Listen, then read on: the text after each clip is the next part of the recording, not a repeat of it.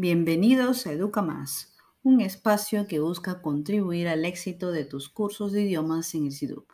Escucha y conéctate con el cambio. En este nuevo episodio hablaremos del profesor que no es nativo. ¿Se puede hacer algo para cortar las diferencias? En la actualidad, los pilares que sostienen una buena enseñanza de cualquier idioma son el conocimiento de metodología y el uso pedagógico de la tecnología.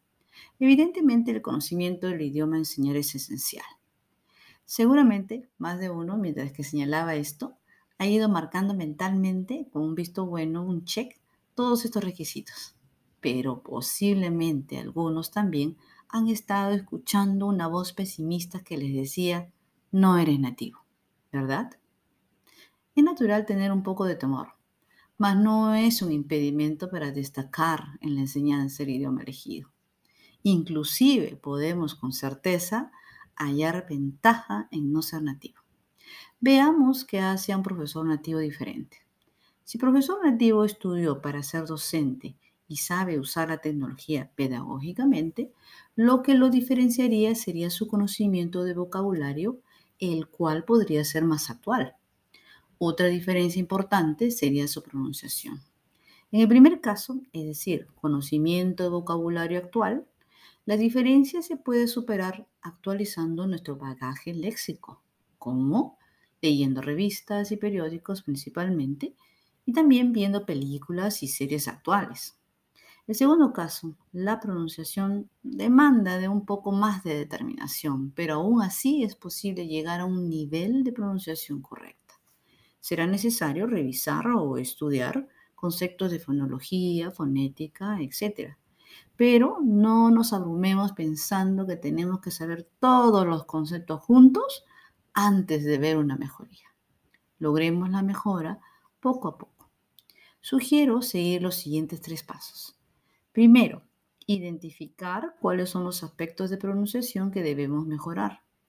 Para esto podemos utilizar la tecnología. Lo más fácil es usar el modo de dictado en Word de Windows. Se puede leer un texto determinado en inglés, francés o el idioma que estamos enseñando y podrán ver si están pronunciando bien o no según lo que el sistema copie mientras hablamos o leemos. El objetivo es tratar de identificar qué aspectos debemos mejorar. Otra posibilidad sería que conversemos con algún colega o algún amigo nativo para lograr este objetivo. Segundo, seleccionar los aspectos más importantes sobre los cuales debemos trabajar. De acuerdo con esa clasificación, debemos escoger el que según nuestro punto de vista se podría superar con mayor facilidad. El propósito es optimizar la pronunciación gradualmente, no ser perfectos en el primer intento. Y probablemente no lograremos la perfección rápidamente porque hacerlo implica un proceso un proceso de desaprender lo que pronunciábamos mal y aprender cómo realmente se debe hacer. Entonces, recordemos, optimizar gradualmente. Tercero y último, desaprender para aprender. Es aquí donde tendremos que demostrar nuestra verdadera determinación, ya que implica un poquito de esfuerzo adicional. Pero, otra vez, no nos abrumemos. De lo contrario, nunca vamos a empezar. Esta mejora es un proceso gradual y para ello debemos ponernos metas chiquitas o dicho de otra manera, hay que deconstruir, desagregar nuestro gran objetivo que es mejorar nuestra pronunciación. Digamos que hoy decidimos trabajar, por ejemplo, la correcta pronunciación de la V.